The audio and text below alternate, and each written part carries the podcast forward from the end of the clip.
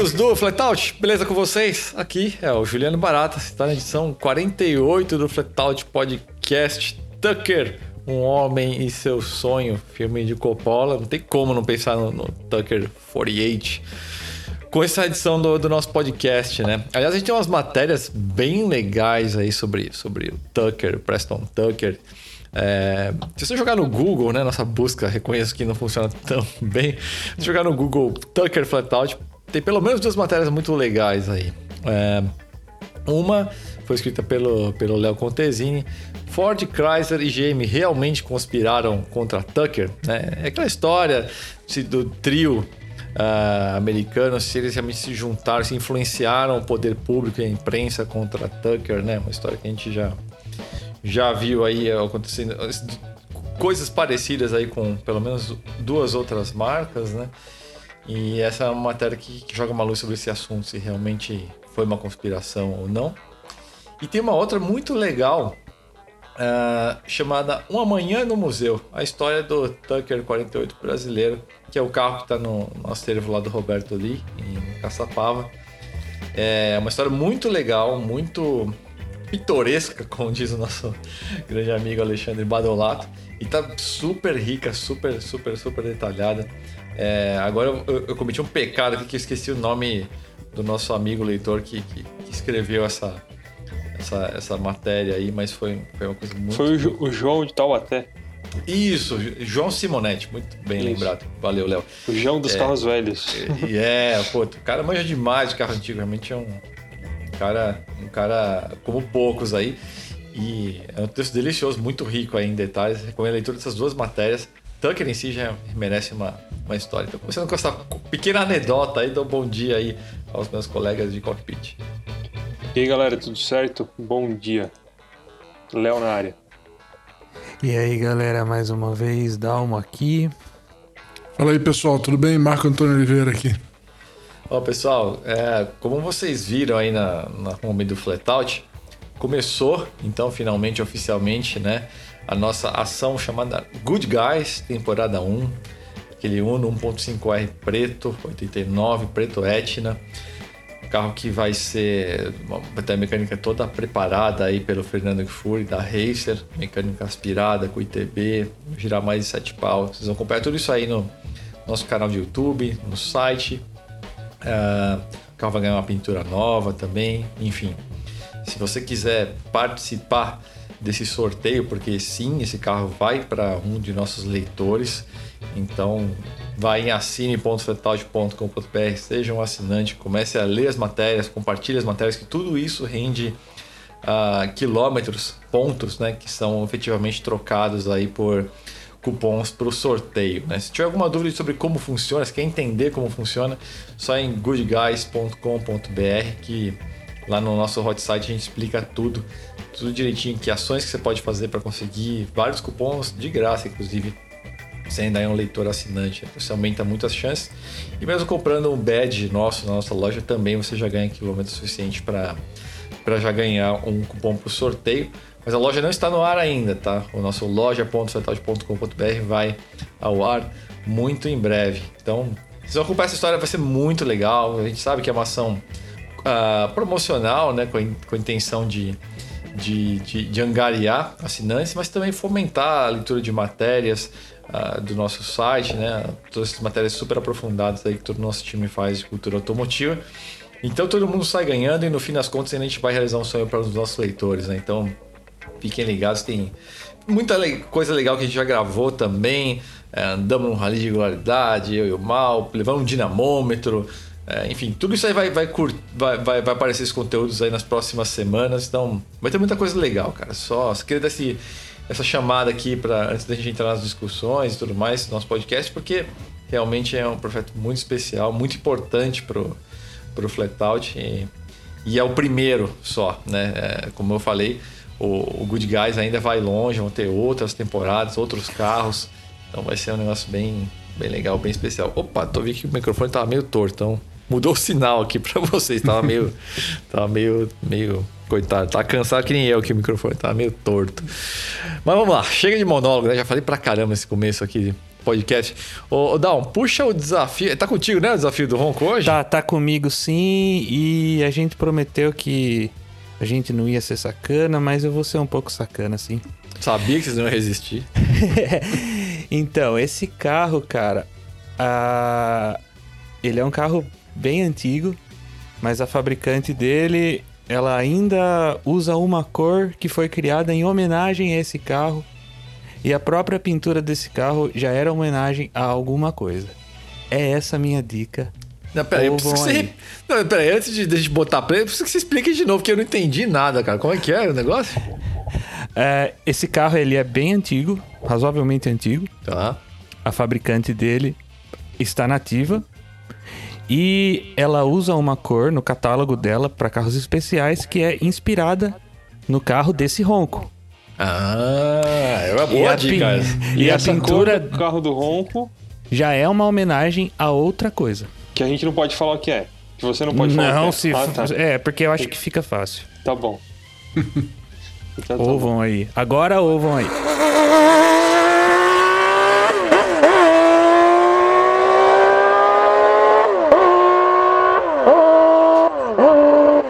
no final do podcast eu dou outra dica igualmente sacana e vocês tentam adivinhar de novo.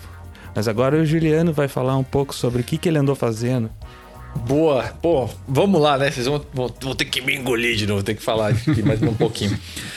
Bom, eu acabei de chegar. É, vocês estão ouvindo aí esse podcast tradicionalmente na sexta, né? Só que hoje especificamente gravou aí na quarta, né? Acabei de voltar do, do evento do Mustang Mach One, né? Descobri que os americanos falam assim, sempre falei minha vida inteira Mac. O Léo sempre falou a vida inteira Match, Match, né? Você fala, Léo? É, e, e agora descobri que é Mach One, aí a pronúncia do, do carro, né? E, bom, é, tem tanta coisa legal para se falar desse carro, mas eu vou dar um resumo breve da ópera aqui. Segunda-feira entra, vai ao ar nosso vídeo no nosso canal do Flatout, né? A avaliação desse carro. Não vai no canal do Autoline, vai no nosso.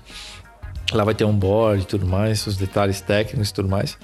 Mas assim, o resumo, você entendeu que, que, tem muita gente achando que é tipo como se fosse um Black Shadow 2021, né? Como se fosse um carro adesivado só. E é a maior bobagem que você pode pensar sobre o sobre Mac One é, é exatamente isso. Porque o jeito mais fácil de entender é, é pensar no Carreira GTS. É, é um carro que tá ali intermediário entre o 911 e um GT3, GT2 RS. Ele pega um pouquinho daqui, um pouquinho dali e vira um monstro da, de rua que você pode levar no track day. Diria que mais até, talvez esteja até um pouco acima do que seria o, GTS dentro da família é, respectiva, né? ou seja, dentro da família do Mustang, né?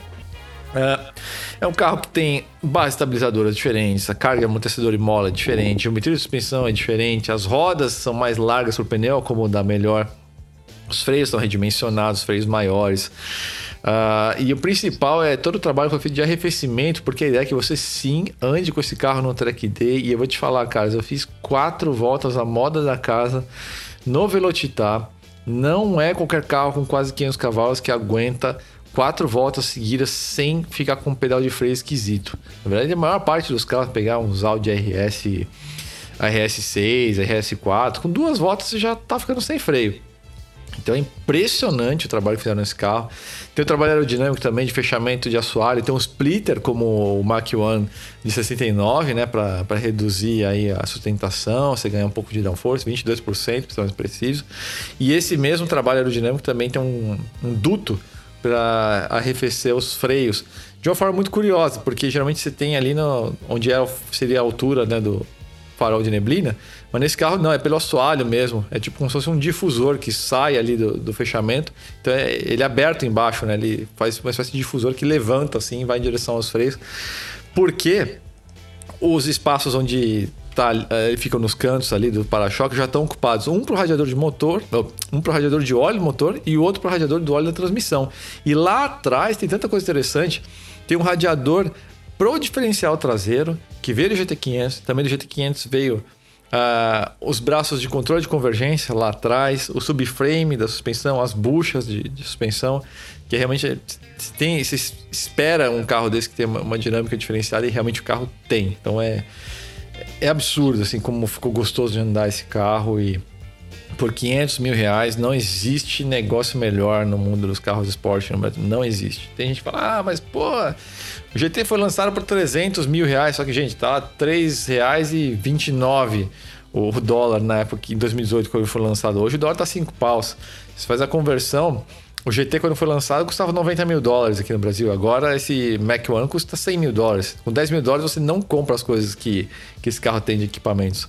E aí, o motor tem umas graças ali também. Tem, tem o radiador GT350, coletor de emissão GT350, corpo borboleta GT350. Tem o Cold Air Intake, né? A admissão ali de, de ar frio do, do Bullet. Também tem uma barra estrutural ligando ali as torres que veio do Bullet. Enfim, tem tanta coisa. O carro eu achei formidável, assim. A pastilha de freio dele também é diferenciada. Tem um bite, né, uma mordida inicial impressionante, assim. Aquela coisa seca. Você estanca no freio, vai ali, você trava o cinto ali.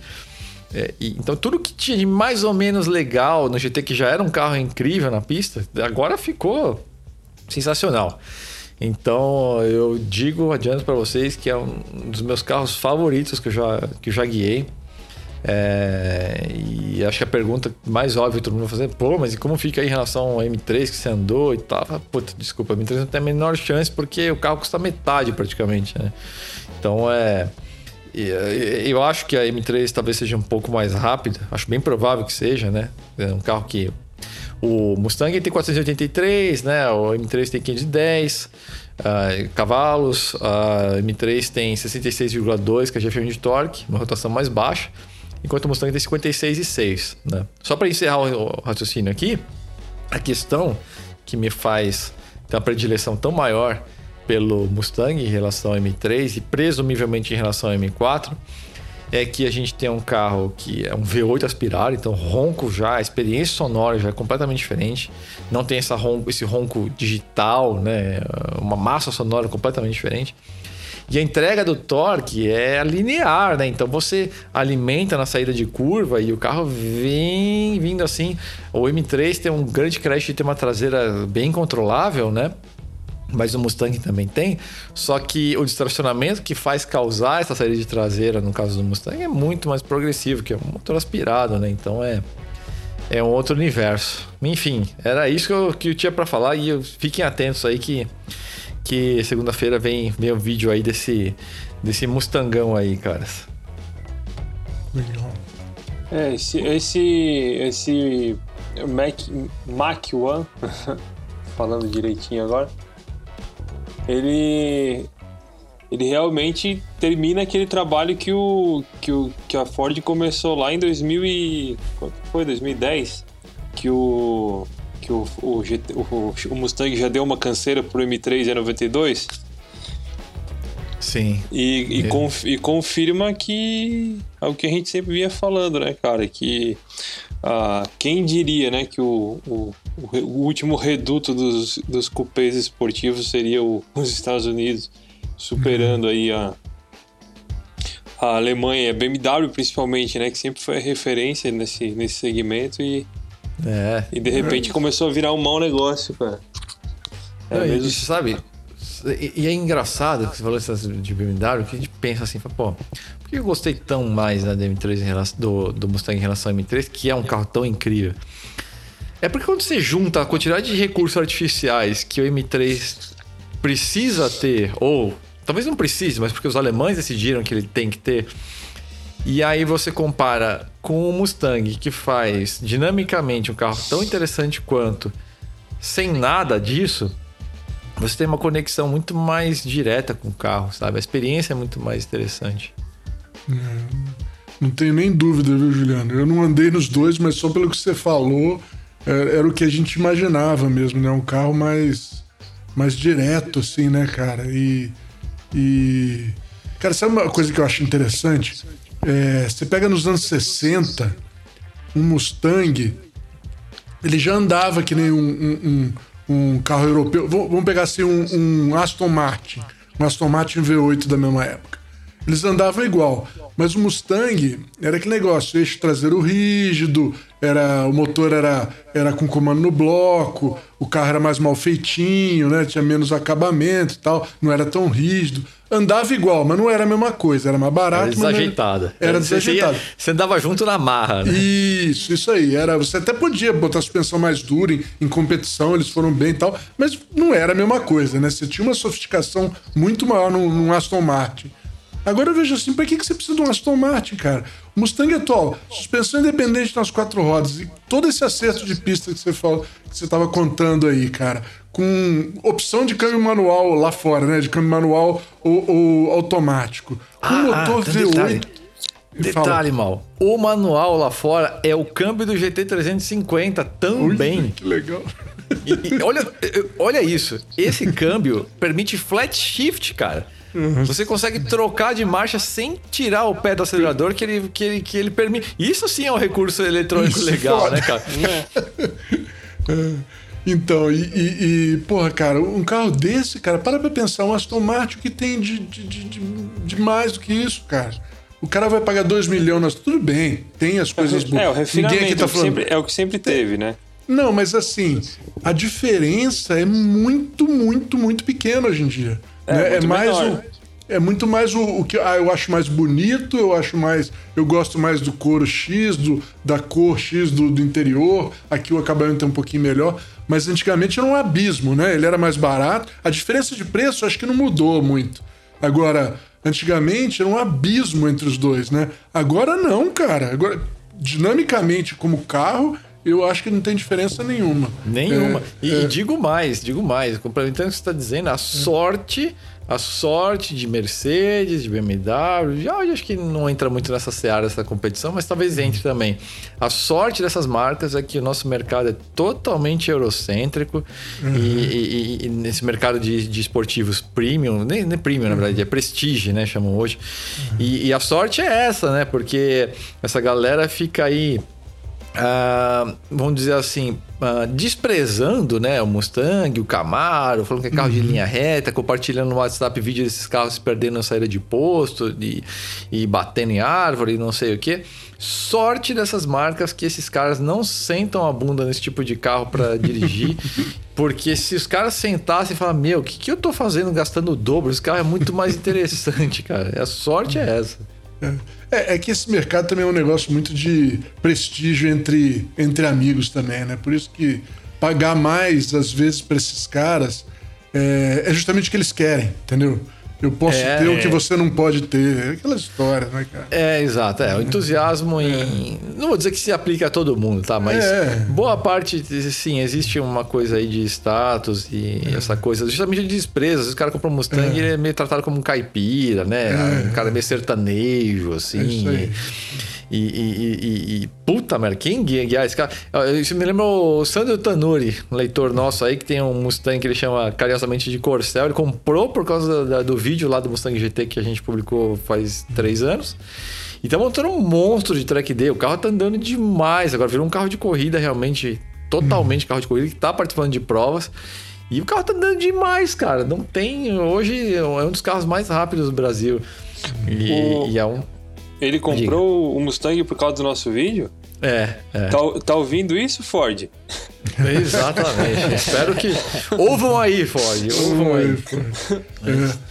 E, e eu acho também esse carro, ele tá meio que. A Ford vai parar de fazer o GT350 lá, né? Já parou, já, Já parou. parou, Parou parou. É, então ele, ele é, o, é o que vai ficar no lugar, né? Na verdade é quase um, um GT350 aí, sem o motor com flat crank, né? É, sem o voodoo. meio que, meio que É. a história se repete, né? O GT350 coexistiu com, o com o Mach 1 original. Não, ele morreu. Ah, é, ah, peraí, acho que. O, G- o GT morreu pra, O pra- Mach- pro... O GT350, acho que o último ano foi 68, cara. Exatamente, isso aí, cara. Morreu É. aí. um e entrou outro no lugar. É, É isso perfeito. aí. É isso aí. Uhum.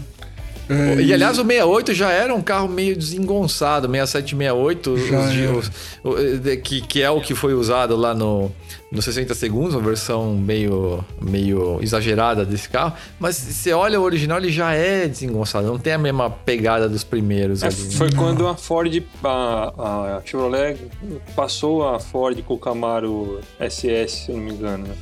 Ó, E aí eu eles fizeram lembrei. o, 67. o Mike One pra, pra Ó. re- responder a Chevrolet. Você O lembra? último ano do, do, do Shelby, que eu não lembro se era GT350 ou GT500, foi 69, que é um carro muito estranho. Ele parece um AMC à frente dele. Ele tem um frisinho cromado que vai que contorna todo o perímetro da grade. E, e é um carro tão estranho que muita gente nem, nem sabe que esse carro existe. A cara dele é esquisita. Ele tem cinco dutos NACA. Tô puxando de cabeça aqui, gente. Depois confirmei. Mas que ele tem cinco dutos NACA no, ca- NACA no capô, cara. Tipo, uns Uma dois ou três virados né? pra trás e uns, dois virados pra frente. É um carro estranho. E, e- e foi que então, então é mais repetindo a história do jeitinho que você falou, cara. Porque eles conviveram um ano e aí um saiu de, uma- saiu de linha. É, então, GT350 tem dois, né, cara? É o original que o Ken Miles fez e esse novo aí com motor flat crank lá.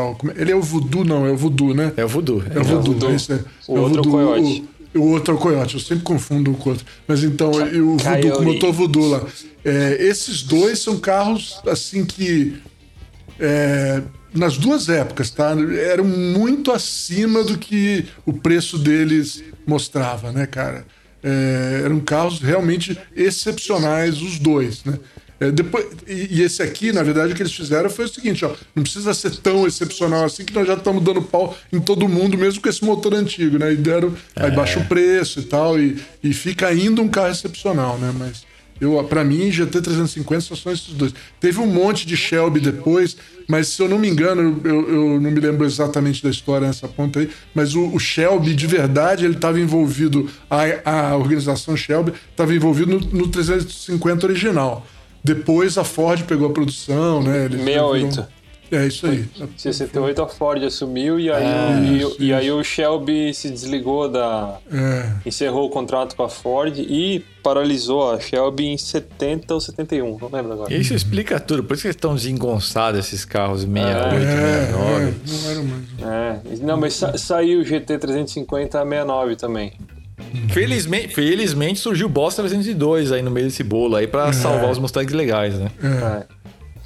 Que- é, bom, é isso aí. E agora, esse carro eu gostei tanto que eu não tenho assim. Quem conhece bem sabe que faz parte do meu trabalho e eu sinto muito prazer em avaliar esses carros esportivos, super esportivos, né? Mas eu tenho uma relação mais profissional e, e- e- e como, é que eu vou- como é que eu vou explicar? Uma relação mais. ah, de pegar essa experiência e traduzir pra galera, né, em, em especial aí o público comprador, mas eu não tenho um apreço pessoal a ponto de querer comprar esses carros. Hoje foi uma exceção. Esse é um carro que se eu tivesse a condição eu teria, mas se eu tivesse a condição eu realmente importaria, faria questão de importar o manual. O O manual manual. com o kit opcional. Olha esse absurdo que eu falava. Ele tem um opcional chamado, acho que Handling Package. Aham. Caras, o pneu dianteiro cresce de 250 milímetros para 305 milímetros. Veio o Sport Cup 2. Ganha ajuste de cambagem na dianteira. Ganha um splitter ainda maior na dianteira. O, o carro ele e um gunny flap na traseira. Aumenta em 120% o downforce. Puta merda, gente. O carro que já é sensacional fica um absurdo. É foda, então, né, cara? Como é que Então- pode um Mustang ser, ser- Cara, que coisa incrível, né, cara? Aprendam BMW, aprendam Audi, aprendam AMG principalmente. assim, é isso, é assim que se faz um carro legal e assim que se faz um kit opcional sensacional, assim. Não é enchendo de um robozinho para controlar diferencial aqui, ali, freio by wire. Eu sei que eu curti muito M4, achei muito, M3 achei muito legal.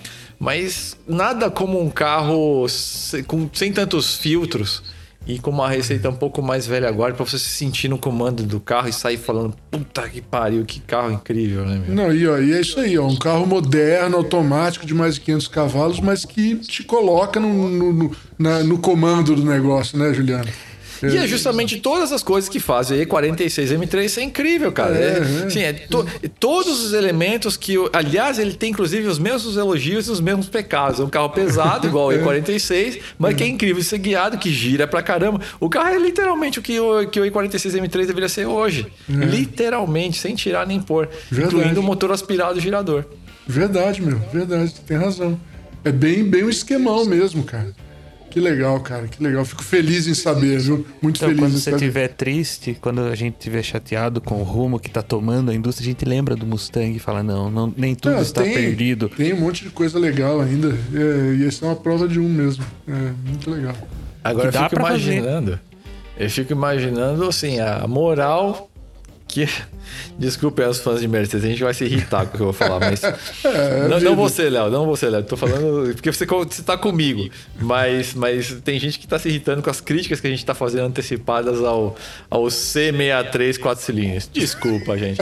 Não vai dar. Não tem. Pode ter mil cavalos um C63 com, com ajuda de Deus, com motor elétrico. Pode fazer 0 a 100 em 1,5 segundos, cara. Vai ter ronquinho de Golf GTI com peidinho na troca de marcha. E desculpem, não tem moral. É, tira esse somzinho de gargarejo de criança, né?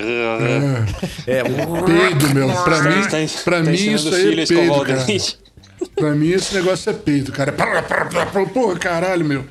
Incontinente é... o carro, cara. Então, desculpem, essa aí é a mesma velha canção que a gente tá tocando, mas depois de um dia de hoje eu falo, não, cara. É isso que o povo precisa, é isso que o povo quer, cara. É isso que sai você, você sai sentindo vivo do carro, sabe? Isso prova que, ainda existe como fazer, né, Juliano? Porra. Existe, existe não, é, não, não, é, não é que não precisa ser só carro antigo. É só você, você se focar. Pô, você tá fazendo um carro, um Mustang, um, um todos esses carros que a gente tá falando são carros para dirigir. O cara que pagou quer dirigir. O que, que ele quer? Ele quer sentir, ele quer ter emoção na direção, né, cara? É, prova que é possível, cara, com carro moderno. Eu acho isso ó, ótimo, ótimo, sensacional. Uhum. Sim, uma bela lição. É, passada para quem está disposto, que não é tão eurocêntrico, que acha que o centro do universo é a Europa, porque só europeu sabe fazer carro e não sei o quê. Se você tem, não está dentro dessa caixa e se olha de forma horizontal o mundo inteiro, esse é o carro para você, cara. Mustang Mach 1. É uma pena só que se você andar com ele na rua, você não vai achar diferença nenhuma em relação ao GT. Digo mais, enormidade das pessoas nem vai perceber diferença em tudo que eu tô não, falando. Não. Porque esse tipo de coisa você só vai perceber quando você estiver andando ali os 97% do limite do carro para cima. Mas aí a diferença é tão grande, fala, puta merda, mas o que já era bom ficou ainda melhor. Mas abaixo disso você vai achar igual ao, ao GT, né? E isso também é muito legal no sentido de que é realmente, quando o carro é sofisticado, assim, a pegada de, de, de dinâmica, de tocada, a evolução, é nos detalhes mesmo. Uhum. E isso também eu acho legal. Uhum. Mas, mas enfim, alguém tem mais alguma colocação aí? Vamos, podemos mudar de assunto? Pode. Pode, pode, podemos sim. Senão a gente vai ficar se repetindo de, é. como, ele, como ele é demais. é, é foda. É, porra, é, é, estranho se derreter elogio num carro, né? Não, é legal. Ah, eu tenho mais uma coisa a falar, né? Também outra coisa que dá dó é que ele tá vindo na época que a Ford tá desse jeito que tá aqui no Brasil, né? Que também deve diminuir um pouco o apelo de, pra, dele, né? Apesar de que. É verdade. Essa faixa Ou talvez menos, ajude. Mas ou talvez é. ajude os caras a se levantar, né? Tipo, de repente o carro é. tem uma baita recepção e, e, é. e, e, entra aí, uma ajuda nesse momento. Ajuda ainda. eles. Vamos ver, né? Vamos ver. Uhum. O, Mal, aproveita aí, antes de você puxar o, o, o próxima mesa aí de, de debate, traga aí as, as, matérias de destaque suas aí do, da semana no, no site. Tá legal. Tá legal. É, bom, primeiro eu vou falar que hoje, agora, é, hoje, né?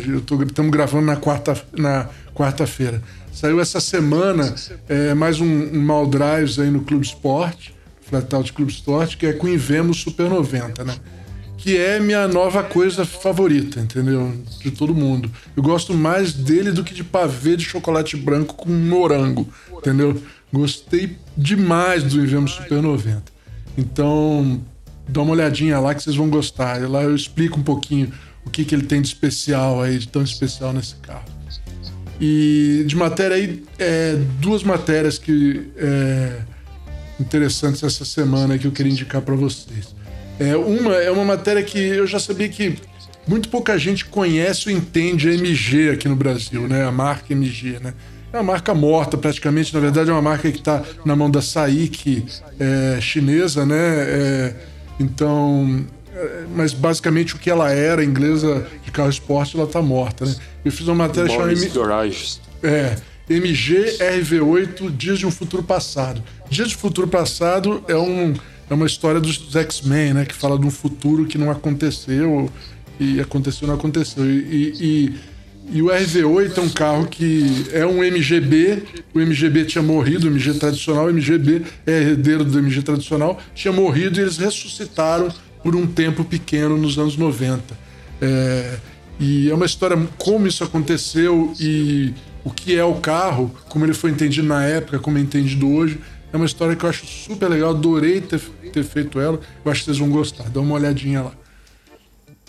E a segunda é ícone dos anos 90, mais uma dos ícones dos anos 90, do Bugatti EB110, que é outra história super legal também, que é uma ópera italiana completa, né? Com, com tragédia, com, é, com área gritando, italiano desesperado de mão para cima, correndo para lá e para cá. Aquela história toda vocês conhecem, é uma história da Bugatti quando ela foi italiana, né? O Bugatti, o Ettore Bugatti era italiano, mas fez a vida toda dele, a fábrica dele na, na, na França, né, na Alsácia. E nessa a primeira vez que se reviveu a empresa foi na Itália com o Romano Artioli. É uma história bem italiana, bem interessante. O carro é super interessante também. É, dá uma olhada lá, tá bom? É, dito isso, vamos para o tema número 2 dessa semana, que é, na verdade, esse tema é o seguinte, gente. Para quem acompanha o grupo secreto dos Flatalters lá no, no Facebook, né, que é uma das, uma das coisas que o, o assinante Flatalter tem, né, ele já soube em primeira mão disso. Né? O Juliano, essa semana, descobriu que a Alfa Romeo dele tava com, pro, um, tava com um problema no motor e ele descobriu que vai ter que refazer o motor, né? Ó, oh, que coisa, né? O Alfa Romeo quebrou, né? Acho que isso nunca aconteceu, né? Parem as prensas, né, pessoal? Parem as prensas. Na verdade, eu não é, sei a história toda. Que o fazer justo, não quebrou, não quebrou. não chegou a quebrar, é, né? Tipo, estava na iminência é. de quebrar. Estava na iminência. É aquela história de o, o motor, quando quando tá pra quebrar, ele começa a andar mais, né? Lembra que eu falei? Tava andando pra caramba. É, viu? O, o, o, comentário perfeito do leitor foi: é, é, aquele eletrocardiograma que salva do infarto fulminante. É. Foi isso aí. É, boa. Então, e eu, eu não sei muito detalhe, uma das coisas o Juliano vai contar um pouquinho desses detalhes do que aconteceu aí pra gente, né? É, eu sei que vocês sabem que a gente leu lá, mas eu queria aproveitar esse gancho aí, o Juliano vai contar um pouquinho dessa história, mas aproveitar esse, esse gancho aqui pra gente também contar, é, falar um pouquinho disso daí, né? Porque uma pessoa, um motor que quebra, para qualquer um é, um, é uma pancada financeira aí que todo mundo fala, putz, meu, sempre dói, né? Sempre dói para todo mundo e tal. Mas nós, passado esse impacto inicial, todo mundo já vem com ideia na cabeça, né? Todo mundo tá pronto para fazer o limão virar limonada, sabe? Para fazer alguma maldade no motor e tal, e, e, aproveitar já que, né, tá com ele desmontado, fazer alguma coisa. Então a gente aproveitou ver a história do Juliano e, e conta histórias que a gente conhece desse tipo aí, nossas ou de outras pessoas aí, né? Essa é a ideia, né? Conta aí, Juliano, conta para nós que eu não sei também dessa história que aconteceu. Posso sugerir só uma coisa, já que eu falei Pode. tanto já nesse podcast? Comecem é. com vocês, se vocês têm essa história. Lembra, não, não serve só motor, pode ser qualquer coisa, inclusive lições aprendidas, é. enfim. Eu vou contar Aí depois uma, eu então. entro com a minha. Eu vou contar uma então. Eu vou contar uma, é, uma história é, do meu Opala. Meu Opala. Quando eu comprei meu Opala, é, tive, o Opala que eu, meu Opala era um Opala preto, 74, coupé é, seis cilindrinha, câmbio de três marchas na coluna. É o, é o, é o Opala para mim. Para mim, era o, o, Opala é isso aí. E eu, chegou uma hora, eu comprei um e eu esperava ter comprado um carro perfeito, sem problema nenhum, né? É, comprei o carro lindo, bonito e tal, e comecei a andar com ele. O motor era seis cilindros original, é, o que significa carburador simples, comando, é, é, comando bem morto, com tucho hidráulico, é bem é mais torque do que potência. O carro não andava muito, era para passear, assim, não era. Eu andava meio fortinho com ele, mas era assim, não era um motor mega forte, era um seis cilindros. E, mas enfim, a ideia era ter o carro só e, e só, né? E carro melhor, eu comprei o melhor carro que eu podia. Eis que eu tô dando uma olhada assim, duas, três semanas depois que eu, que eu tô andando com o carro é, todo dia, indo pro trabalho e voltando, eu, eu, e tô andando com ele, de repente, faz um barulhão, começa a embaralhar, eu paro e desligo o motor. Pra história grande ficar curta, ele cuspiu uma válvula para dentro do, do pistão. Por sorte, eu desliguei na hora e não destruiu tudo lá dentro, né? Ele só, só como eu desliguei na hora, a válvula caiu, deu uma escadinha na, em cima do pistão, mas não precisou mexer nada na parte de baixo. Mas o cabeçote estragou, precisava refazer, né? E como foi o caso, eu tinha acabado de comprar o carro, tive que negociar essa compra com a família é, e não foi fácil, né? Porque sempre o dinheiro é curto e tal, tinha que tirar o dinheiro um pouco de alguma coisa para botar no carro. E tomei essa pancada, mas o que, que, que eu, obviamente, aproveitei para. A sorte foi que, que, que deu para fazer alguma coisa no motor. Eu mandei. O cabeçote foi, eu mandei fazer na Paula Faria, aqui em São Paulo, né? Eu morava no, interior do Rio de Janeiro na época, em Resende. Trouxe aqui na Paula Faria, que fez o cabeçote para mim. É, válvula original, mas trabalhado, sem mexer em taxa nem nada. Comprei um comando que eu descobri numa loja em São Paulo, que era ali perto do, da, da, Eu acho que não existe mais, era uma lojinha perto ali do, da rodoviária de São Paulo, que vendia peça de preparação. Eles tinham um comando Scanderian de, de solid lifter, né? Sem, sem ser hidráulico. É, que era, um, era, se não me engano, 260, 260. Era bem não era nada de violento, não. Era bem um pouquinho acima do 250S, vai. Comprei esse comando, aí todas as varetas novas, né? Que na época eu comprei na, na Acioli, era distribuidor Chevrolet, né? Ainda tinha, não sei se ainda tem hoje, mas tinha tucho, é, mecânico, tinha é, é, as varetas, tudo tinha novo. E mola, é, e, e aí montamos o motor desse jeito. Aí eu comprei um carburador DFV 446 no meu, no meu, num, num cara que, que vendia carburador usado, recondicionado, na época um DFV 446 duplo 250S, né? E o carro se transformou, né? Ele girava até 5.600 giros. É, eu não sei quanto ele tinha de potência, mas virou um carro sério, cara. Só com isso daí, pouca coisa. Meu, o carro pesava um, um, um Opala desse pesa menos de 1.200 quilos, né? E, cara, ficou forte, girava bem, mesmo com três marchas. Ficou uma beleza. Só que aí eu descobri, tinha uns, uns pontinhos de ferrugem nele, eu descobri que eu fui mandar arrumar esse pontinho de ferrugem, o carro ficou dois anos refazendo a carroceria inteira. Tinha podre pra todo lado escondido dentro daquele carro. Mas, mas também ficou bom no final, né, cara? Foi, foi, foi uma. Ficou dois anos lá, mas o carro no fim ficou bom. Eu... Mas essa história uhum. da, da funilaria foi um limão que levou limonada ou, ou você planejou mesmo? Não, não. Vou parar e vou foi, restaurar. Esse foi, o, esse foi, foi um progresso, né, Juliano? Porque foi assim. O carro tava bom. Depois que eu arrumei o motor, o carro tava uma delícia. Tava fui fazendo, mexendo coisinha mecânica aqui, ali em casa mesmo. Foi ficando bom, bom, tava uma delícia de andar. Só que ele tinha uns pontinhos de ferrugem que me incomodava. Tinha umas bolinhas, né, no paralama e tal. Falei, ah, vou levar pro cara dar uma, dar uma olhada. Me indicaram uma, uma um cara, um funileiro bom em, em Volta Redonda, eu fui lá. E aí o que aconteceu? Ele, ele limpou ali e descobriu que estava enferrujado embaixo. Ó, foi, foi mexer lá, foi, foi entrando para dentro do carro, foi descobrindo mais coisas. E aí ele me chamava, eu falei, eu, uma hora eu falei para ele, ó, meu, nem precisa me chamar mais. Desmonta todo o resto do carro, vamos refazer. E aí, e aí foi nisso. É, esse aí não foi foi só gasto mesmo.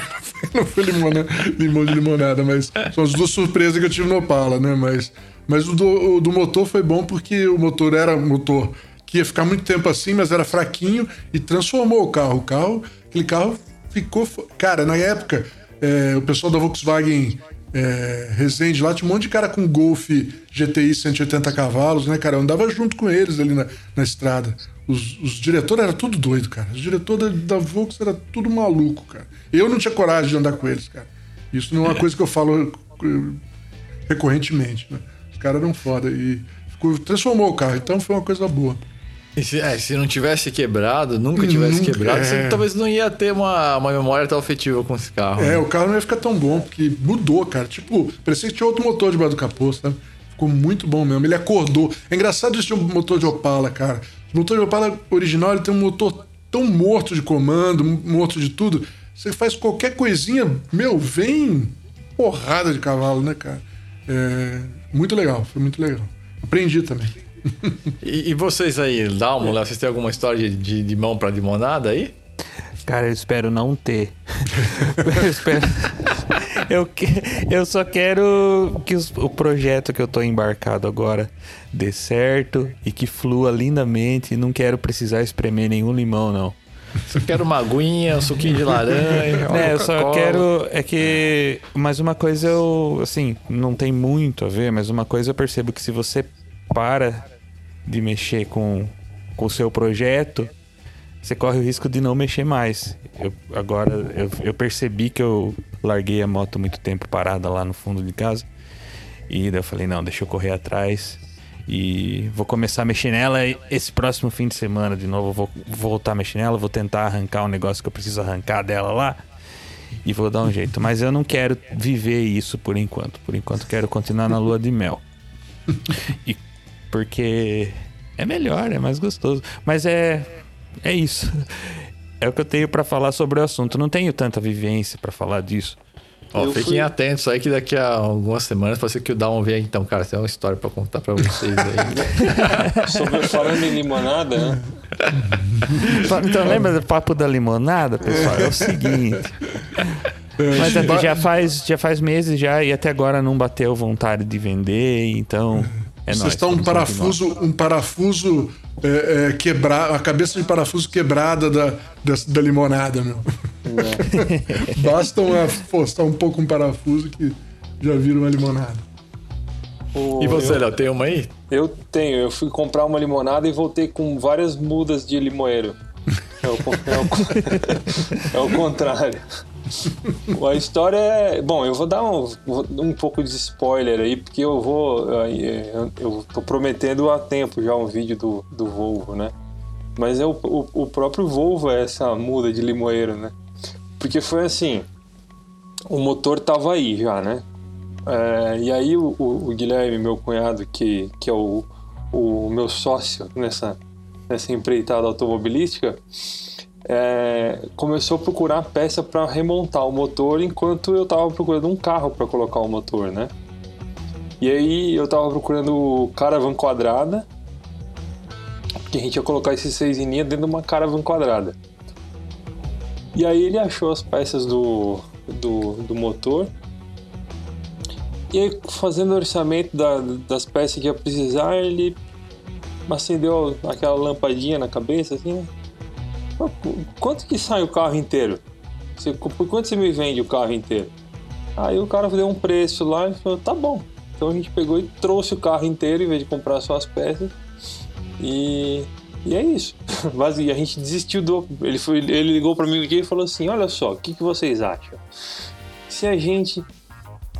Vocês preferem estar dentro de um Opala ou de um Volvo na hora de uma batida? Aí eu pensei, pô, que, que, é um jeito bem convincente, né? Esse argumento foi covarde, hein, cara? Vocês preferem bater um Volvo, um Volvo 960 ou preferem bater uma Caravan? Aí eu pensei, bom, Volvo, né? Então, Você prefere um não bater. Você tinha que falar assim, ó. Eu prefiro não bater, meu. Não, esse argumento não funciona, né? Não, porque vai bater, né? É, porque a gente, a gente não escolhe essas coisas, né? Aí eu pensei, é, pode ser então. Então a gente traz ele e monta ele. E aí foi assim, o Volvo foi comprado desse jeito, porque era mais barato comprar ele inteiro do que comprando, fazendo um catadão de peça. Mas e, as, e, e essas mudas aí de limão? Ah, as mudas de limão porque a gente teve que. Aí por causa. O, o, o, a gente precisou comprar algumas coisas também, né? Então a gente comprou teve que comprar um câmbio, teve que comprar um, um pedal de embreagem, teve que comprar um trambulador, teve que comprar é, um farol porque o cara quebrou o farol trazendo para cá. Teve que comprar, deixa eu ver o que mais. Ah, nós, uh, nós vamos, a gente vendeu o, vendeu não, a gente desmontou o carro inteiro, depenou ele, né? Porque ele, ele é um, um pouco pesado.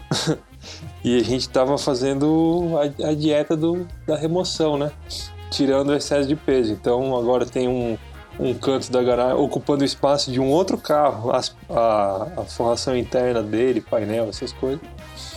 Mas tudo isso, tudo, todas essas mudas já estão sendo plantadas, adubadas, né? Fazendo merda aí que se aduba a vida.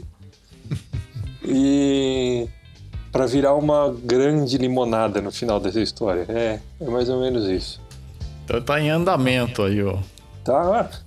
Aliás, eu não vou falar mais nada não, porque senão perde a graça do vídeo. Mas tipo, o que eu posso, o que eu posso dizer, já dá para já dá para fechar o motor. E montar, eu preciso só dar um jeito de grudar um câmbio dentro, a gente precisa cortar o, o câmbio para colocar no motor. Então, acho que vai ser rápido, até mais rápido do que eu esperava. Vai ser legal. Mas eu conto o resto no, no nos vídeos aí. Pra não ficar muito sem graça. Eu quero mesmo ouvir a história do. Eu quero a comprovação da minha teoria de que motor que vai andar mais, que, que vai estourar, anda mais. Então, é, vamos lá, vamos lá. Eu vou dar uma pincelada aqui na, na história. Um, a gente fez um vídeo, inclusive, também, que a gente vai publicar um pouquinho mais pra frente, mas vou adiantar aqui a história para os nossos fiéis ouvintes aqui do, do, do, podcast, né? Tudo começou quando comprei o carro, evidentemente, né? tava curtindo e tal. Ah, já tinha umas coisas que me incomodavam em termos de ergonomia, ah, tinha uns estalos no sistema de direção, então é umas que eu tinha que ficar ligado, então eu importei uma série de, de, de coisas aí da Alfa Rolex, é, dentre outras marcas, é, para dar uma revisadinha assim, né, básica assim no, no carro e, e, consertar alguns defeitos crônicos dele, né, como por exemplo a caixa de direção desse carro que tende a trincar, então eu trouxe uma carcaça de caixa de direção billet e todo o kit de reparo, né, as esferas, juntas, essas coisas aí lá da, da Alfa Rolex e da Classic Alpha, né. Trouxe um, um pedal box, né, uma pedaleira ajustável, né, você consegue ajustar a carga diferente da frente e da trás ali, né, do da Rolex também, que é uma coisa importante porque o carro não está na massa original mais e vai ficar mudando toda hora o peso. Cada mudança que eu fizer vai mudar a distribuição de peso. Então, eu queria uma coisa que fosse ajustável já para acertar esse bias de freio, essa distribuição de frenagem de uma forma fácil. Você consegue regular a altura do pedal de freio. Então, me dá recursos que eu gosto, né? E dentre outras coisinhas, kit de ignição, kit de reparo do carburador, né, e tal. Então, deu ali me preparando já para uma coisa mais simples, né? Até porque o carro andava de forma até sólida, né? O motor, né? Tava bem disposto, né? Até falei no vídeo lá, o primeiro vídeo de todos que a gente publicou. Falei, olha, é, acho que o carro deve ter uns 140, 150 cavalos. Tipo, não, não é, talvez não seja tão forte quanto, quanto o pessoal imaginava na época, né? Mas aí eu chegaram as peças, né? O pessoal da, da Toys for Boys trouxe, trouxe para mim essas peças aí, né? Eu comprei, eles trouxeram para mim. E e aí eu levei lá pro Fernando que foi da Race e falei, ó, oh, Fernando, instala essas coisas aqui. E já que estamos aqui, dá uma olhadinha aí na compressão do motor, como tá cada um dos cilindros em termos de compressão. Tira o cárter, trouxe umas juntas aí. Tira o cárter, vê como é que tá os bronzinhos. Só por cima, assim, só pra saber se dá para acelerar, assim. Não vou andar que nem um louco, não vou participar de traqueira nem nada com o carro agora, né? Mas vamos sentir segurança aí que não vai ter nenhum, nenhum imprevisto, né? E aí aconteceu a coisa que você mais teme de receber de um mecânico, que é tipo um monte de vídeo de WhatsApp e um áudio, né? Aí você, puta merda, lá vem. E aí ele mostrou que tinha um cilindro que estava muito fora, uns 30% fora em termos de compressão, né? E aí ele fez alguns testes já ali por cima, né? Ele falou, cara, tem coisa aí para olhar, meu. Quer que eu olhe? Falei, não, tem jeito, né, cara? Não vou ter paz na minha alma desse jeito, cara. Então, de saída eu já diria que por isso que o motor não está tão forte quanto imaginei que fosse, né? E... Mas também tem uma, uma coisa assim do, do motor com dupla carburação, quatro cilindros com dupla carburação a gasolina, ele engole muito bem, assim, a, ele, ele provém muito fluxo pro motor, então fica tudo equilibrado, assim, a marcha lenta, né? Então eu achava que ele não estava tão forte, que ele tinha um comando meio manso. Porque a marcha lenta dele era 900 RPM, fala, só um leve descompasso, não parecia que era um Sandero RS, tinha aquela coisa brutamonte, parecia um carro de arrancada. Então eu falei, mas esse comando não deve ser tão bravo. Mas era um comando bravinho até, o Fernando puxou na unha ali, a, ele levantou o diagrama na mão. Nossa, muito legal, acho que merece ter um vídeo mostrando como que se afere a graduação de um comando todo na mão. Nossa, muito legal de ter visto. Mas enfim, só voltando ao limão, né? É, bom, aí foi descobrindo que tirou o cabeçote, aí a gente já descobriu umas coisas erradas no cabeçote, o coletor de escape estava fazendo uma alavanca no bloco, então estava forçando um pouco o cabeçote. O trabalho dos dutos foi feito de forma errada ali, né? E aqui cabe um disclaimer, né? Porque a gente não sabe exatamente quem fez o que, quando, porque passou na mão de várias pessoas a gente não, não, sabe, então não tem como. Ah, foi essa pessoa, foi aquela. Não, pouco me é, interessa, ele, na verdade. Ele né? atravessou né? o Brasil dos anos 80 e dos anos 90, né? É, cara? exato. Então não tem assim. A questão não é exatamente quem, mas o que temos ali. E aí a gente descobriu ali que, porra, os pist... o, o, o, Bom, a gente descobriu primeiro que o pistão era um belo pistão JE, né? Da, da Spruell, né? Que é um dos preparadores aí, foram vendedores de peças de performance mais conhecidos nos Estados Unidos no meio da Alfa. E aí, só que a gente já ali já viu que tinha uma, uma folga de cilindro muito grande, que pode ter a ver com as coisas que se fazia aqui na época, né? deixar o motor folgado demais, mas é que com muita folga o motor fica batendo saia. E eu via que ele batia saia, mas ele não rajava, então eu falei, ah, tá com uma folguinha aí e tal, né? Mas tá uma puta folga, eu nem lembro mais a folga e tal, mas tava muito grande a folga, tanto que na hora de de começar a desmontar o motor, o Fernando virou o bloco ao contrário ali, quando ele soltou ali o conjunto de biela, pistão desceu com a biela, pof, direto no chão, assim como se tivesse nada segurando, né? O normal seria o anel dar uma freadinha, o negócio meio que desce ali como um mel ali, né? Mas pessoas caiu né? ali, caiu a seco, né? Eu falei, putz, Deus, tá feio ali. E aí um dos cilindros tava muito marcado, né? Com, com as batidas de saia, tava com uma folga muito grande, um especial.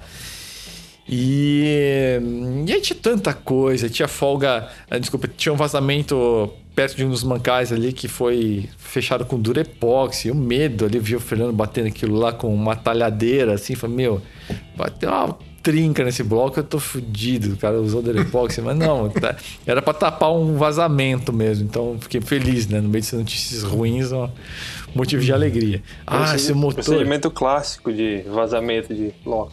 Não, muito. Enfim. Aí, não, mas esse motor tem biela CP Carrilo, cara. Biela de mais de mil dólares. Caralho, mano, que legal. E aí, porra, mas aí usinaram as bielas, acho que pode resolver algum.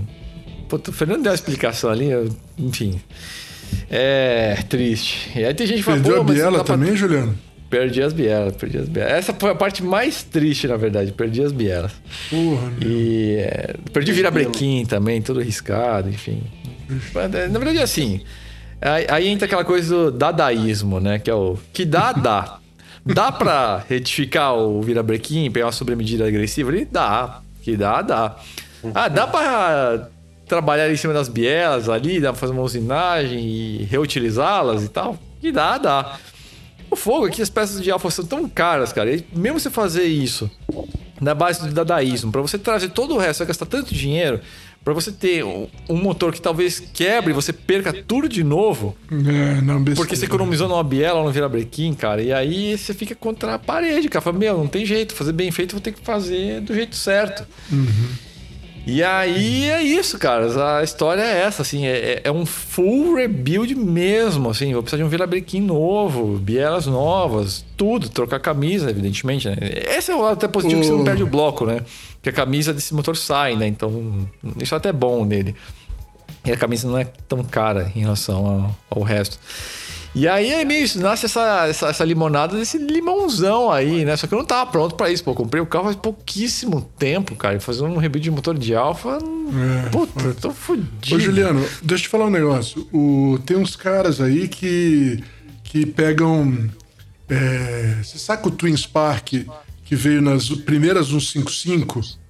Que era. Ah, então, aí, aí, essa é a questão, né? É. Qual que é o Twin Spark legal de se usar? O, o dos primeiros lá, né? Dos primeiros é, o Twin Spark da Alpha 75. Isso. Que é a evolução natural desse motor meu, né? Isso. Ele tem, inclusive, tem uma outra coisa que, que, que é intercambiável, né? Isso. Enfim. Por que, que esse Twin Spark é legal? Porque ele é a evolução do motor Testa Estreta, que era o motor original da Alfa GTA M original, uhum. que é um motor com dois, duas velas por cilindro e tudo mais. Uhum. E aí é, a, os caras descobriram que pô, funciona legal tal, e aí fizeram esse, esse motor Twin Spark, né, na uhum. época, na década de 70, né? que foi substituto natural do meu motor. Esse motor da, da, da 155, que até um 64 que usou esse motor que não veio para o Brasil, uhum. é outra coisa. É um motor que tem um bloco de ferro, ele, ele, é, ele é sincronizado por correia hum. e, e, tem uma série de limitações ali. Então é. É, e é um motor que é transversal, então a uhum. adaptação para funcionar com um câmbio de alfa, não longitudinal, é complexa, custosa e não vai funcionar. Uhum. É, que é esse Twin Spark 16V, né? Então uhum. esse é um motor que não serve, assim. Você, você vai gastar um rio de dinheiro não, não, mas terminar. Tem um 55 com esse motor da 175, as primeiras. As primeiras 155, o o cara. 90, 93, 94. Isso, é 93. fase 1. Fase 1. A mesma fase é. daquela, daquela que eu andei. Quem conhece bem isso é o. É o, é o dono da 155.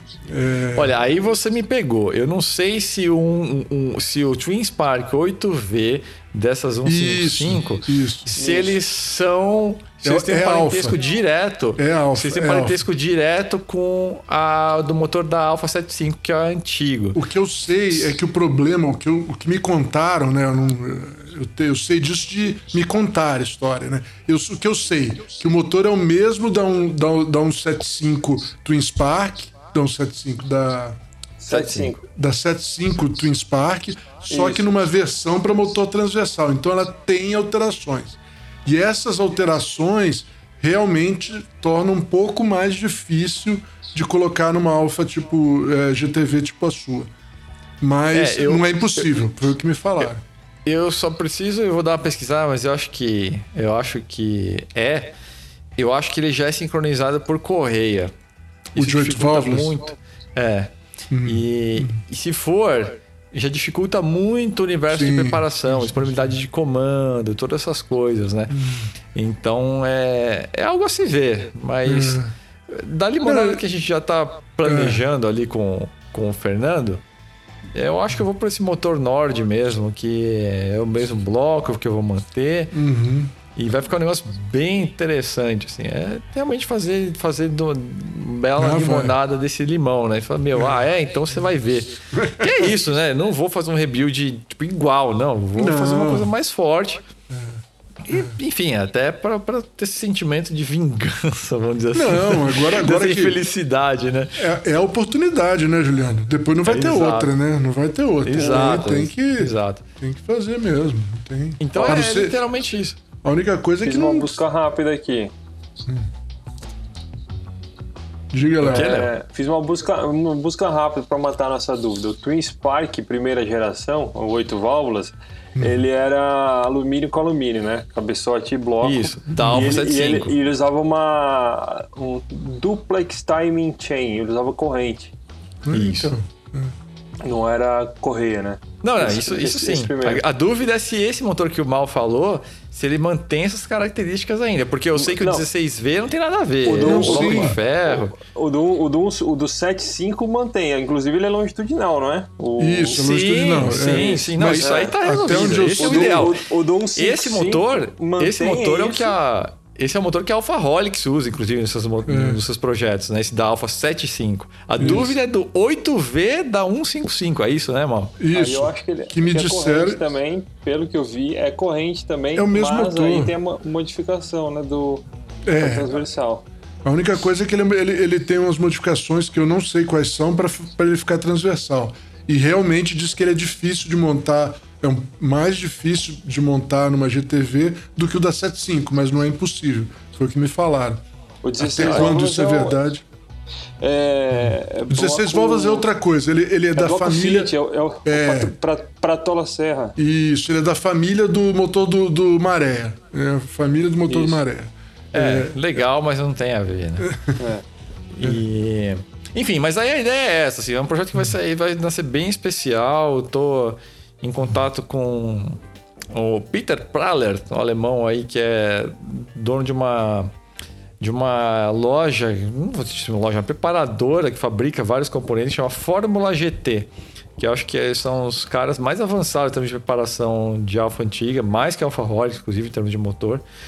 É, e só que tá de férias, mas enfim, fui lá, já peguei, disse aqui o catálogo dos caras, mandei um monte de, de dúvida ali, então vai ter, vai ter umas peças bem legais aí.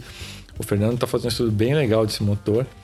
E aí vai ser um motor que vai ser feito em duas fases, né? Não tenho. Já, já não tinha dinheiro para pensar no, numa ideia de um projeto desse como antes, né? E agora, puta, não tem como, vou ter que escalonar isso, né?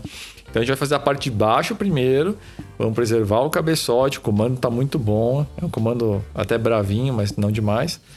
E aí vamos montar esse motor com esse cabeçote antigo.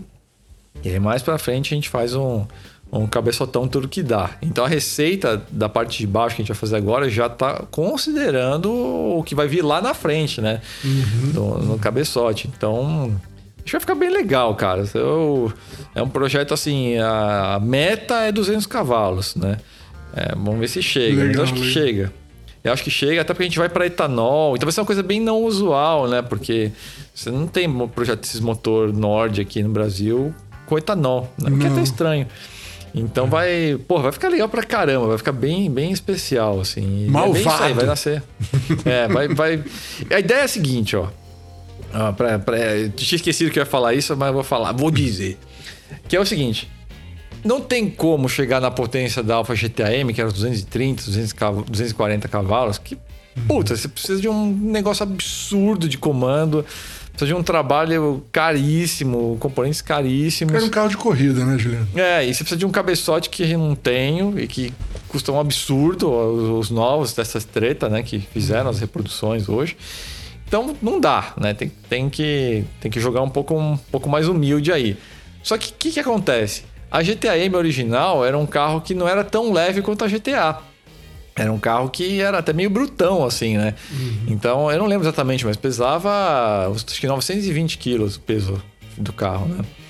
E o meu carro hoje tá com 900. Mas dá para perder aí uns 50, 60 quilos aí tranquilo. Tranquilo no caramba, né? Na verdade, custa muito dinheiro e é muito complexo. Mas dá. Então dá para ir fazendo aos poucos. Então qual é a ideia? É, você, é fazer um motor forte, legal, mas mais elástico, né? Como o Mal disse, não é um carro de corrida, apesar de que vai andar na pista de vez em quando. Uhum. Mas vai ter uma potência X e aí você chegar no peso potência tirando massa. Uhum. Então, no fim, o carro vai andar que nem uma GTA M mesmo, lá na frente. Então, uhum. eu vou uhum. complementar essa falta de potência em relação à GTA M tirando peso. E tem uhum. de onde tirar ali, parte de suspensão, é, parte de, de, forração, enfim, tem, tem uma massa legal, bateria. Então tem, tem coisa, bastante coisa a fazer. Então, é meio isso, tô dando spoiler de uma coisa que vai demorar muitos anos para acontecer. Mas a ideia é essa, é ser uma GTA M de peso potência e, é, e de alma e de visual, né? É, aos poucos se caracterizando ela como uma GTA M de verdade, né? E essa que é a, essa que é a limonada que vai que é, nasce é, Você planeja assim, aí, né? Juliano. Você planeja, a próxima vez que, que, que a Alfa quebrar alguma coisa, você dá um passo mais adiante nesse projeto, entendeu? você o, sabe que isso o, é inevitável, né? Uma hora os marcos são as quebras, né? tipo, os marcos de evolução de projeto. É, vai, não, vai, e pior é que você sabe, filha da puta, você falou isso agora eu pensei. Na hora que eu fizer o motor, cara, tem que andar com mal cuidado, senão eu vou quebrar o câmbio, né, cara? Então. pior que é.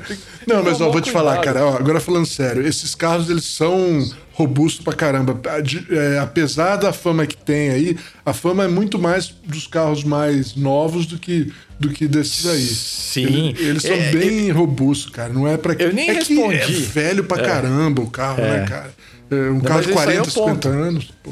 Hum. Esse é o ponto aí, mal. O carro é robusto pra caramba, tanto que ele não quebrou, cara. É. Tudo que tava acontecendo, hum. o carro tava funcionando bem pra caramba. Eu, nem, eu não contei nem um terço do, do, do samba, cara. Das uhum. bronzinas, tudo fodido. Como que esse carro não rajava? Como que esse carro girava? Como então, esse carro é. empurrava assim?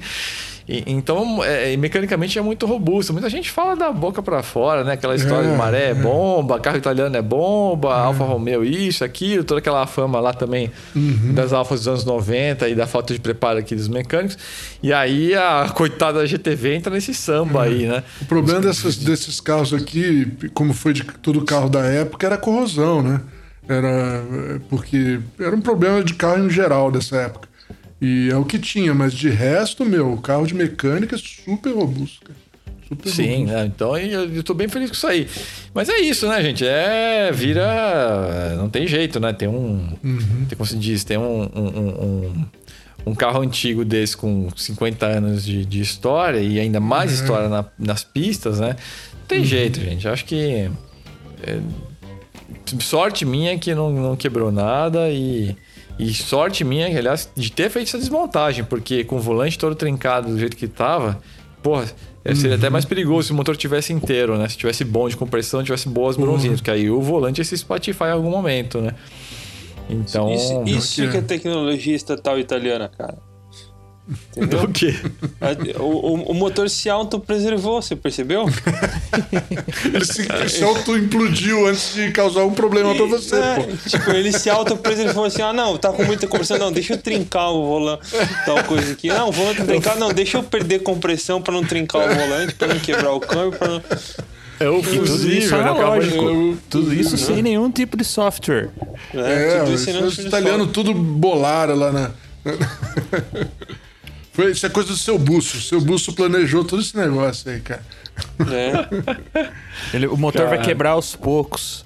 Pra não Não, ter. e, e já adiantando aqui, cara, muita gente fala, pô, agora que veio o V6 Busso. Não, gente, assim. Beleza, o Giuseppe foi, criou os dois motores, né? O motor original da minha Alfa criou o V6, é, especialmente 24V, né? Configuração mais, mais amada. Mas não faz, eles não vão fazer isso num carro desse, cara. Tipo, Não, a gente, por mais lá no Flatout que a gente, a gente ame essa questão de swap, não sei o quê. Cara, você põe um V6 Busso nesse carro, vira um Shelby Cobra, né? Vira um motorzão num carro pequeno, compacto. Hum, Não quero fazer isso. Por mais interessante que Vira outro seja, carro, não- né? não- nesse carro não. É, é, vira um outro carro demais, assim. Acho que não, não quero ir pra, Isso, esse- isso pra é. pra essa direção com, É. com um carro desse, ainda mais com um motor desse original, que originalmente é tão interessante, né? Então. É, não, esse negócio de. De, de- de- você faz isso aí quando o tem- motor é desinteressante, né? Tipo, É, isso aí. Isso aí. Mas, viu, Juliano, deixa eu te falar um negócio. Eu, eu com a BMW, eu, tro- eu, eu tive que fazer motor duas vezes. Duas vezes. Em sete anos. Quer dizer, e o carro é, ti- tinha 25 anos, não tinha 50, né? Então, Um carro É. alemão, né? alemão, que não quebra. guerra, que- o pan- é o é Panzer da. BMW. É, tudo e tal. Duas vezes eu tive que fazer. Tudo bem que uma foi culpa minha, mas a, a segunda não foi, não. A segunda não foi, não. Como eu errei uma. é. A primeira vez eu errei uma marchinha aí, mas foi uma besteira. Puta merda, hein, irmão? Mas, eu, bom, eu, eu também dei sorte. Eu já errei, já errei uma marcha num carro da, lá do Souza Ramos, da Lancer Cup, mano. Nossa. Eu consegui uma proeza, na verdade, que eu errei uma marcha num campo sequencial, cara. Como é que você faz isso, né? Só um burro que nem eu mesmo, né, cara? Nossa senhora. Mas é que. é- é, mas eu tenho, tenho uma razão, cara, porque a alavanca ela, é muito pesada, né? Ela tem uma inércia muito grande. E aí, o que acontece? Ela precisava de muita força, você tinha que puxar, um, tipo, um, se dar um jab ao contrário pra você, pra você evoluir as marchas. E aí eu tava numa série de curva já meio pendurado, e aí eu fui pegar a alavanca com força pra puxar ela pra trás, e aí sem querer meus dedos ficaram no caminho, e aí eu empurrei a alavanca pra frente. E o carro já tava perto do corte de giro, porque eu tava, ia trocar marcha. Então foi aquela coisa. "Ah!" Meu Deus do céu, eu puxei pra trás. Aí você vê que o motor do, do Evo é robusto, né, cara? Porque sem brincadeira, até giraram uns 9 tenho- mil ali, cara. Eu, eu, a minha, a minha da, da minha BM, eu, até hoje eu não sei o que, que eu fiz, cara. Primeira, segunda, terceira, estiquei a terceira até o fim. Olha que merda. Olha que merda. Até o fim. Ah, voltou pra segunda. Ah, na hora que eu fui passar a quarta, adivinha o que eu fiz? Segundinha. Travou a roda traseira. foi- Aí o motor já baralhou. Eu tenho todas as válvulas ainda aqui. Eu entortei 24 válvulas. É, eu tenho todas elas aqui, eu ainda, ainda quero fazer, colocar elas numa base de madeira e colocar Lindóia 1900, 2013, que foi, a gente tava indo, eu com um monte de gente no carro indo pra Lindóia em 2013, entendeu? Ainda quero fazer Cara, isso. ficou que nem um, ficou que nem um saquinho de shimeji, assim. Meu, ficou as válvulas tudo torta, cara, tudo, um monte de válvulas, tudo torta, cara. É, consegui 24 válvulas tortas, cara, pelo amor de Deus. Bom, é a vida. Nossa senhora. Ver. Cara, a gente sai na chuva aqui, pra a se queimar. elencado três. É isso aí. É isso aí. Não, mas é isso. Acho que. Não tem jeito, cara. Tem que abstrair um pouco a, a frustração e. é, fiquei triste pra caramba. E, mas, Lógico. tipo, agora eu já tô até meio empolgado até do. Puta, é, então beleza. Então ferrou, já É com isso ferrou, aí, ferrar meu. com gosto. né? Meio- É isso aí mesmo. É bem- mesmo. Já é foi, já isso. foi, já foi, já aconteceu. Já aconteceu, né? É, o triste é só ficar com agora. Agora o carro, eu trouxe de volta aqui o carro pra, pra casa, né? Ficar encapadinho. Falei, putz, vai ficar Ah, é. seis meses pelo menos aí, ou mais. Essa é a parte é, triste, né? Mas Mas faz parte, né? faz parte. Ó, eu vou dar uma sugestão aqui, cara. A gente tá com uma hora e dez de podcast, a gente tinha linkado três assuntos, mas acho que é melhor a gente jogar esse, esse terceiro assunto pra semana que vem. O que, que vocês acham? Pode ser. Pode ser. Beleza. Pode ser. Vai Senão ficar muita gente- coisa. Depois vai ficar até ruim pra gente divulgar esse podcast. Exato, falamos disso, é. falamos É. daquilo, falamos daquilo, e também falamos disso. Ah, e também disso. E, e, e é que 14, é, 1406, né? Mas, mas espere! Se você ligar agora, você também. É, Então, Esse- e o certificado de garantia. ó, então, então vamos fazer o seguinte: antes de puxar a Rádio Flatout, puxem aí as matérias de destaque. Começa você aí, Léo, depois dá um jeito na, na sequência aí. Tá, eu vou sugerir essa, essa semana é, os perigos de Nürburgring, coisas que você jamais deve fazer no circuito, que é uma, uma reedição que a gente tinha feito em 2015, mas dessa vez eu achei melhor conversar com. entrevistar alguém que conhece bem o circuito, e eu falei com o nosso camarada Léo Zanardi, da Nurb Life, lá de. que mora em Nürburgring, né? E para ver os pontos, é, a- além do, do, do código de etiqueta de Nürburgring, os erros que as pessoas cometem no traçado de Nürburgring, que geralmente resultam nos acidentes que a gente vê no YouTube, né?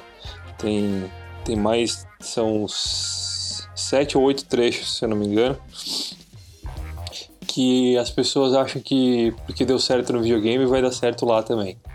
Então eu conversei com ele e reeditei essa matéria, os perigos de Nürburgring, coisas que você jamais deve fazer no circuito. E a outra é que aproveitando aí a, a- o lançamento, o, o, o filme Velozes e Furiosos 9 está em cartaz, eu decidi é, revisitar a origem do filme, né? Que é aquela o Toreto do mundo real. Conheço o cara que inspirou o primeiro Velozes e Furiosos, que Pra quem não sabe, o Toreto foi inspirado num. num o, o Toreto e a cena da, da cultura de racha, de, de racha, né? Cultura de rua do primeiro filme foi inspirada cen- numa, numa galera real de Los Angeles e que acabaram, eles acabaram se tornando é, donos, em- empreendedores e pilotos, né? Donos de oficina de preparação e pilotos profissionais. E nesse- nessa matéria a gente conta a história do Toreto do, do mundo real, o cara que inspirou o personagem que hoje é uma mistura do, do Chuck Norris com o Speed Racer, né, cara? Então são, essa, são essas duas matérias. Ô, Dal, puxa aí, puxa aí.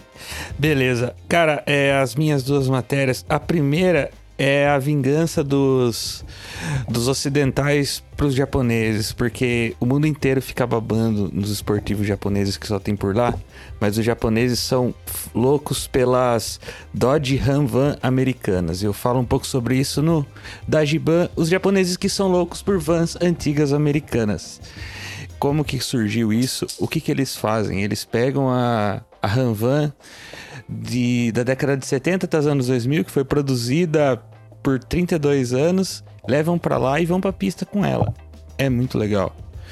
E a segunda matéria é um Porsche 356 e outras loucuras com motor radial de 3 cilindros.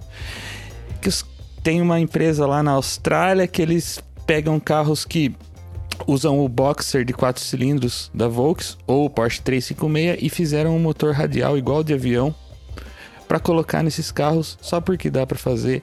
E eu falo um pouco sobre esses caras nessa matéria. E é isso. Bom, tá aí, tá resolvido. Botar um motor radial aí na, na, na Por que frente. você não faz isso? Acho que vai ficar para cima assim, o um cilindro dele que é três cilindros, não vai servir. E ele é plug and play, cara, no, no Fusca, por exemplo. É muito louco. É, tudo bem, fica como se fosse um supercharger. Aí você faz um É. rasgo no capô e, Um blower. já era. É, cara, bom, vamos lá pra, pra Rádio Flatout, as músicas que a gente sempre sugere aqui entre entre nós. A gente vai alimentando aí as playlists que estão no Deezer e no Spotify. Hoje, vindo, voltando aí do evento do, do Mustang Mach One, uh, tocou uma música que me trouxe de volta aí uma época aí que eu que era músico da noite, aí tocava nos bares, aí não sei o que. E uma lembrança muito boa aí. Uh, tô falando do Stillborn, do Black Label Society, de um álbum de 2003 chamado Blessed Hell Ride. E é uma coisa muito louca. Esse, o, o, o, o Zac Wild, né? O, assim, o cabeça aí dessa, dessa banda, guitarrista do Ozzy. Só que essa música é engraçada porque o Ozzy é um convidado, né? Então fica meio que as coisas ao contrário ali, né? O, o, o líder da banda chama o cara que é o chefe dele para cantar na música. E aí, o Ozzy, isso que é uma coisa engraçada, ele não aparece em lugar nenhum nos créditos, porque ele tinha um contrato com a Sony e o Black Label Society uma gravadora bem menor, Spitfire Records, e aí é, não puderam fazer menção ao nome do Ozzy, né? Mas é, não tem como você não reconhecer o Ozzy, não só pela voz, mas pela linha, né? A, a melodia de voz do, do Ozzy é inconfundível, ainda mais nessa época aí, anos 90, anos, começo dos anos 2000, é, que acho que é a fase que ele estava mais maduro, assim, de composição vocal e, e, não tem como, é muito legal. E, e é um riff, inclusive, a, o Zac, ele sempre, no Black Label, sempre usa uns registros tão graves, né, tão agressivos e tal, e nessa ele até faz uma composição mais. Uma, não vou dizer aguda, mas menos grave, que tudo acaba remetendo ao Black Sabbath nessa música. Então é bem interessante. Tirando o, o riff principal que ele usa bastante harmônico e tudo mais, então. Mistura bem legal. Então é isso aí. Stillborn do Black Label Society.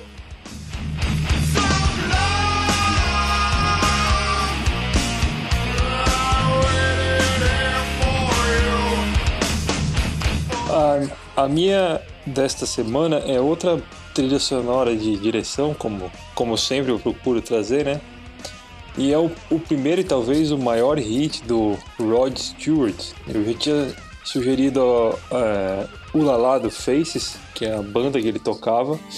E quando ele saiu em carreira solo, ele lançou essa música que chama Maggie May, que tem a mesma pegada, assim, uma balada meio folk, trilha sonora da vida, com uma letra reflexiva sobre uma uma na qual ele é um ele é um cara mais ele é um cara um moleque, bem dizer, que pegou uma mulher mais velha que que meio que era carentona, mas gostou dele, era conveniente e ele se apaixonou por ela. E mas ele tem que ir embora agora porque ele percebeu que ele não que não tem, não tem o que fazer. Então a música tem essa, esse climão assim de. Primeira noite de, de um homem. É, primeira noite de um homem, de, de pegar e de pegar a estrada no. É, quando ele, tipo, imagina, imagina o cara indo embora da casa da mulher dirigindo, ouvindo essa música, né? Então é uma música legal para dirigir. E é a minha recomendação da semana, Rod Stewart, Maggie May.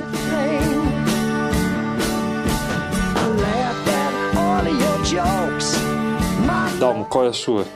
Cara, vai ser. Eu, até, eu nem passei lá na, no chat. Vai ser pela primeira vez uma música brasileira, minha recomendação. Mas é uma música cantada em inglês. É. Technicolor dos Mutantes, cara. Do álbum Technicolor de 71. Quase todo gravado em inglês. Cara, eu gosto muito do Tudo Foi Feito pelo Sol, de 1974, que foi quando saiu todo mundo do Mutantes. Ficou só o guitarrista Sérgio Dias e começaram a querer imitar o Yes. E é um dos meus álbuns favoritos. Mas a Technicolor, ela mistura o psicodélico da época da Rita Lee com o som mais progressivo do Tudo Foi Feito pelo Sol. É uma música que, para mim, o único defeito dela, ela é ser curta demais. Tem pouco menos de 4 minutos. Mas é uma canção muito legal, que eu gosto muito e é isso. Ouvam Technicolor dos Mutantes. Beleza, meu. A minha essa semana é Count on, Count on Me, do Jefferson Starship. É, o Jefferson Starship é uma, é uma banda que apareceu em 74 com. Na verdade, alguns componentes do antigo Jefferson Airplane, né? Viraram, fizeram essa banda, né? Acho que Jefferson Airplane era uma, uma banda também bem doidona do, dos anos 60, então acho que o Starship é, né? foi do avião para a nave espacial aí, né? Acho que para chegar onde estava a cabeça deles precisava mudar um pouquinho o veículo da banda. E, mas essa aqui é uma, uma baladinha bem bem calminha, bem simplinha, bem tranquila, que eu adoro. Uma melodiazinha simples, mas sensacional. Casa muito bem com a letra, que a letra é tipo uma letra de declaração de amor mesmo, assim, sem, sem vergonha, sem bem melosa mesmo, mas cantada com, com emoção, né? E eu sinto muita verdade nessa música, então eu, eu gosto muito do jeito que o cara canta e tal. Gosto muito dela, uma musiquinha simples, baladinha mesmo, mas eu gosto muito. Count on Me do Jefferson Starship. Agora, ô Dalmo, traz aí essa dica de novo aí que você passou que eu já esqueci do negócio da cor. E vamos ver qual que é essa segunda dica aí antes da gente revelar o também. ronco? Então, a primeira dica é a seguinte: esse carro, a fabricante dele usa hoje em dia uma cor inspirada nele. Ele é antigo, não falei, mas é da década de 60. E a cor dele é uma homenagem a uma outra coisa já. Deu para entender? Deu. Não, deu, deu mesmo. Agora, mas qual que é a segunda? Você já não sua segunda dica, eu me perdi. Não, a segunda dica é que ele tem um V12 transversal. Ah, essa ah. ficou fácil. Essa ficou fácil. Fala aí então. Não, vou falar. Ou Quer que eu possa falar? Não, não. espere o pessoal ouvir. Deixa eles ouvirem.